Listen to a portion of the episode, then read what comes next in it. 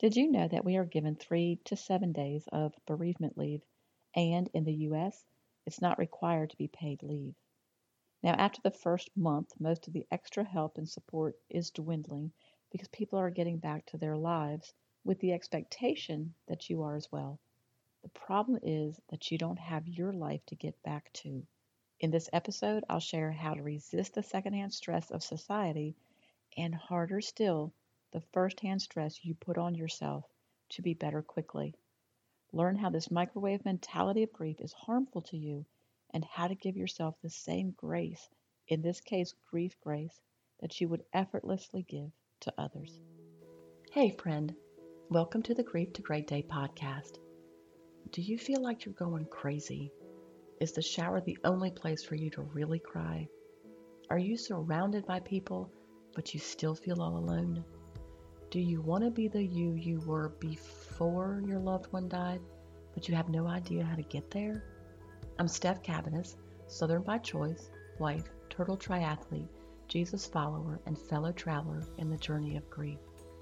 I too struggled to breathe, questioned God and my faith, and thought I would never be happy again. But God took my brokenness and He turned it into a breakthrough so if you're ready to understand how to navigate grief, lean into your faith and take just one step towards healing, then bring your ugly cry, get into a comfortable place, even if that's your bed right now, and let the healing begin. Girl, there's hope for your future. Come on in the house and join me on that couch. I'm Steph, and this is Grief to Great Day. Thank you for being here. I hope you feel welcomed and heard through this podcast. I also want to give a shout out to South Africa as they are listening to this podcast there. And as far as the U.S., Georgia has taken over as the state with the most downloads. It was Texas for a long time, but now Georgia has moved into the top spot. I share these for fun, but also as tangible reminders of the need for Christian grief support and the fact that you are not alone. If this podcast helps you, please share it with your church or anyone who's going through this difficult season of grief. Today, we're going to talk about what I'm calling the microwave mentality of grief and why this perspective is harmful to you. Depending on your age, you remember how meals were prepared back in the day and the stark contrast of time spent preparing and eating the meal to today's meals that are popped in the microwave for ease and speed. Did you know that the average length of bereavement leave in the U.S. is three to seven days? And in other countries, it's about the same, with some offering paid leave for that time. Now, we all know that a few days is hardly enough time to even plan the funeral. Compare that to the 20 days of leave that grief experts recommend. The facts of grief are that the physical effects alone can literally make a person sick, that the cognitive fogginess of grief takes several months, that a person's identity is changed after loss, and that the overwhelm of grief can make getting out of bed a full day's challenge. Now, that's before we even get to the emotions and the cultural pressure not to show those emotions. So, is it any wonder that after the first month, we as a society have an expectation for the bereaved to be back to normal? We collectively have forgotten that we individually will never get back to that normal again. We can create a new normal, but it doesn't happen overnight or even in one month. The first thing you need to do is turn off the noise around you. After that magic month of all the support from people, they have to return to their lives. And there's nothing really wrong with that, but you don't have a life to return to. This is one of those gut punches of your new reality and makes you feel an aloneness and a pressure to be better. Based on what you've experienced, if someone asked you how long grief should take, how would you answer? I stayed frustrated with myself and my lack of progress while I clearly gave others I talked with double and triple the time I gave myself. I didn't realize it until a sweet nurse practitioner friend of mine heard me, and she said, Steph, why are you not giving yourself the same grace you give others? I didn't know the answer. I still don't know the answer, but I think we're all a little bit like that. So it's time you give yourself some grief grace. That's the grace you would freely give to anyone else. You should also know by listening to a few of these episodes that grief is always worse than you expected. It lasts longer than you want it and makes you feel like you'll never be happy again. If I asked you to describe what losing your loved one has meant, and you were completely honest, wouldn't you tell me how every part of your day is ridiculously hard? Would you say that beyond the loss you had no idea it would be like this? How you can no longer just pick up the phone and call them, even if you have tried to do this? How you are now expected to do the things you shouldn't have to do, and how the future you envision for yourself will never be. Maybe your income is affected, or you no longer have your go to person. These are big things, my friend. Why is it that you should be through in six months? Losing a loved one is life altering, and just the acceptance, true acceptance, takes longer than six months. In six months, the layers of grief are lifting and the depth of loss is being realized. Sometimes the pressure from others to be better can come in the form of wanting you to attend gatherings or church functions or the expectation that you are going about normal life in just a few short months. If you're invited to go to a birthday party or a social gathering or do something with friends, remember you're allowed to say no. Listen to the podcast episode on people pleasing for more on this. And before I go further, let me share a distinction between grief and loss. Grief is what you are dealing with because of your loss. The pain, the overwhelm of grief will not always be what it is today. And with time and your participation, it will get better. Now, your loss today will be the same 10 years from now because your loved one will still not be here. So, when I say getting through grief, I'm speaking only to this hard journey of pain, of acceptance, and of rebuilding life. So, I'm going to ask you to resist the pressure, the secondhand stress that others put on you, and put one foot in front of the other. The worst of grief won't last forever but you also won't be through it in six months. And let's shift this a little bit. Resisting the pressure from others may be frustrating, but what is actually harder doesn't come from the outside. When is the last time you said, When will this end? Or, Why am I not better? Or, from my personal list, I want my life back.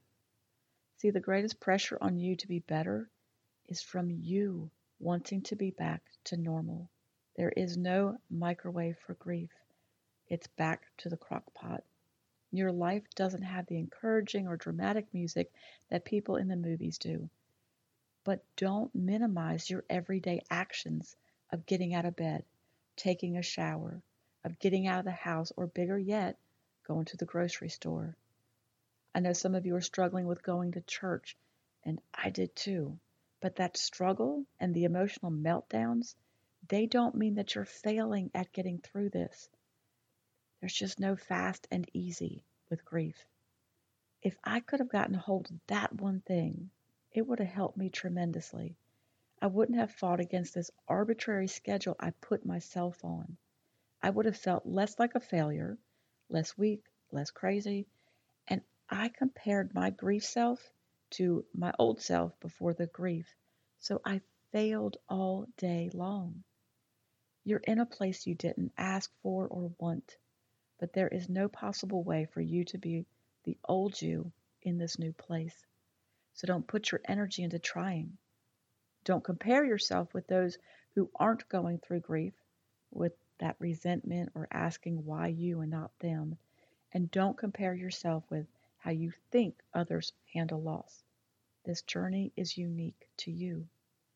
When you start putting pressure on yourself or you fall for the comparison trap, those feelings take you down a road where you keep piling any and all things negative on top of it.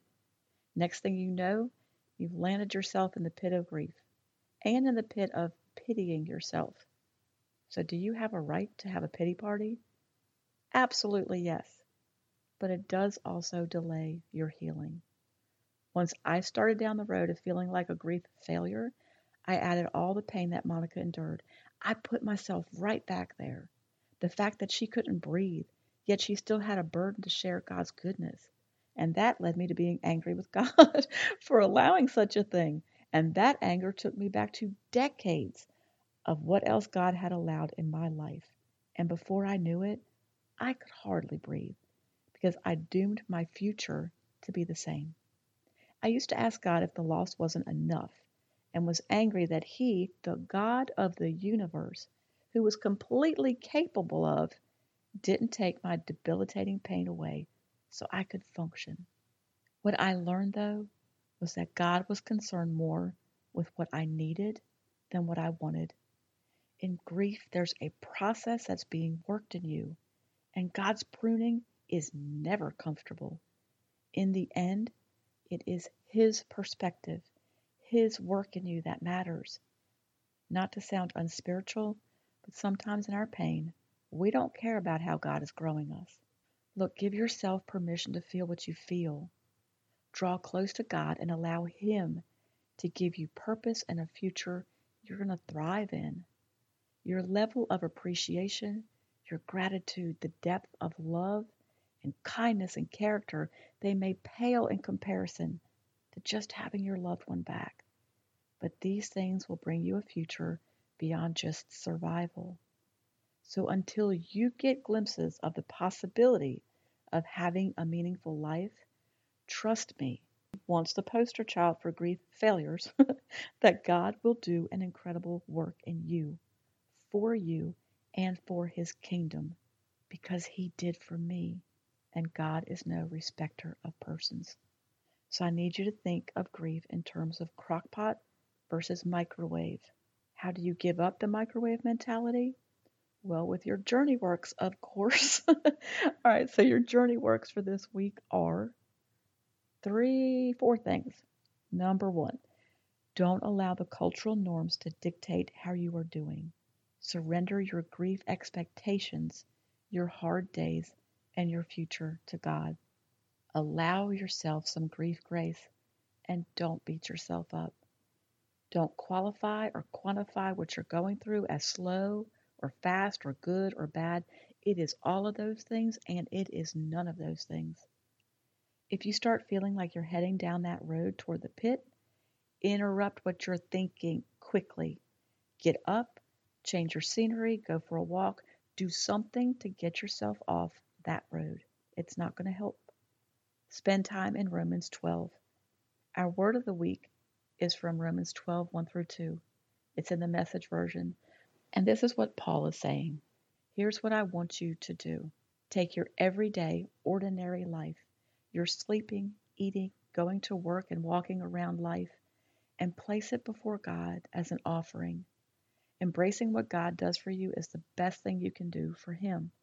Don't become so well adjusted to your culture that you fit into it without even thinking. Instead, fix your attention on God you're going to be changed from the inside out. Readily recognize what He wants from you and quickly respond to it. Unlike the culture around you, always dragging you down to its level of immaturity, God brings the best out of you, develops well formed maturity in you. That's some good stuff. If you need more personalized help, I have a few spots available for grief coaching. So go to grief to great day, grief, the number two, greatday.com to set up individual grief coaching. If you don't know what you need or what to do next, and it doesn't matter where you are in the grief process, I can help you navigate the next steps. If you want to be among others who understand the pain of grief and desire to move forward with God at the center, then join us in the Grief Group for Christian Women Facebook community. Yes, it's literally called the Grief Group for Christian Women. If you don't have a church home, please visit my church, opendoorchurch.com. Links to both the private Facebook group and Open Door Church are in the show notes.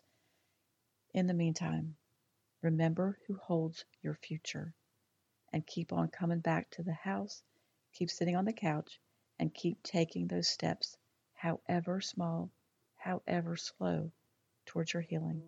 Thank you for being here today, for showing up. If this podcast has given you hope, encouragement, or helped you in any way, share it with a friend either in a text or on your social platforms. Also, please subscribe, rate, and leave a written review on iTunes. It's a huge blessing for me to know that you're out there.